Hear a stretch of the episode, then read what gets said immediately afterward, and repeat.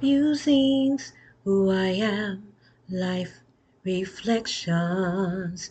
Musings, who I am, life reflections.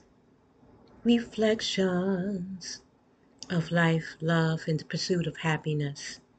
This is Mocha. Welcome. Musings.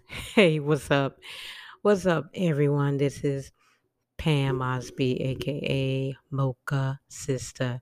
So, when this Mocha Bite, I wanted to take a look at the plant based food brands and how much money are these people making? Now, I know some people are like, if you would look at some of the brands out there, we wouldn't even know, but a lot of the big meat companies, they realized early on that people were eating meatless and so they adapted meat alternatives. So Tyson, Smithfield, Perdue, and Hormel all have rolled out meat alternatives. So they have plant-based burgers, they have plant-based meatballs and chicken nuggets.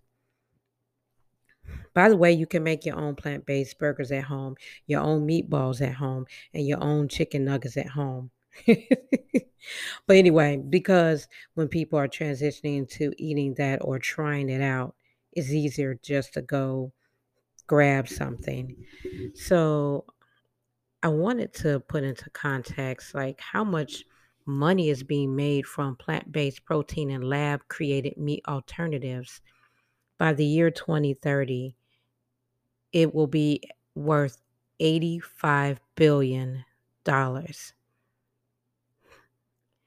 And so when you're going out buying these plant based beef, chicken, all this other stuff, and a thing that I did not cover in my previous um, episode was the fact that the more of the meat based uh, plant plant based uh, meat alternatives, I was spending so much money. I think, you know, every time I bought something, I probably would spend probably 50 to $60.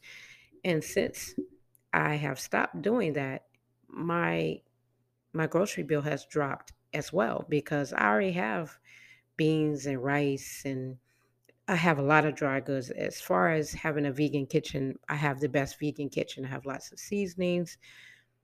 I have um, buckwheat flour and spelt flour. I have brown rice flour. I have oat flour. I, you know, I have like a lot of things already, and you can make your own. When, when I made my own burgers, and it's not something that I thought about, but a can of of um, black beans or red kidney beans is basically 55 cents from Aldi's.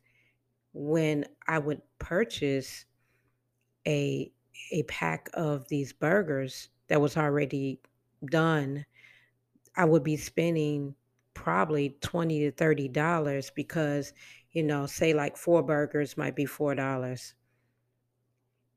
Uh, then a lot of the Gardein things, you know, like Gardein uh, has the vegan fish, but you can make your own vegan fish. Go get you some tofu, uh, get the kelp seasoning, and and and and find a good recipe on Pinterest. I know because I've done that.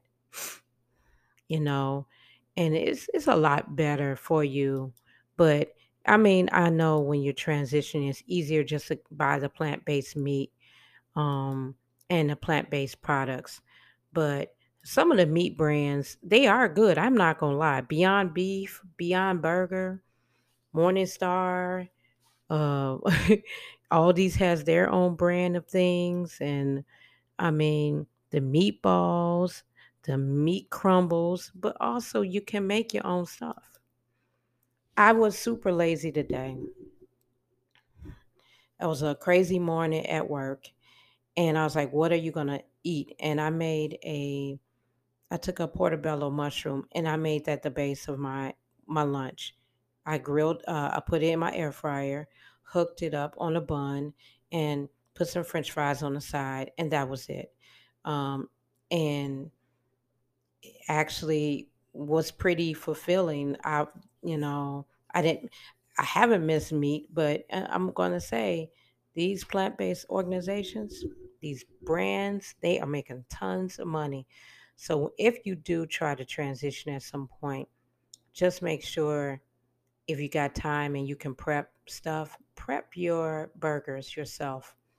Make your Chipotle bowl yourself. Don't go spend the $10 over there. You can take some beans, some rice, some quinoa. Uh, you can saute, you make your own uh, fajita vegetables, and then put a protein in there. Protein could be anything, you know. So that's all I got for right now. Uh, thanks for listening, and I'll talk to you guys soon.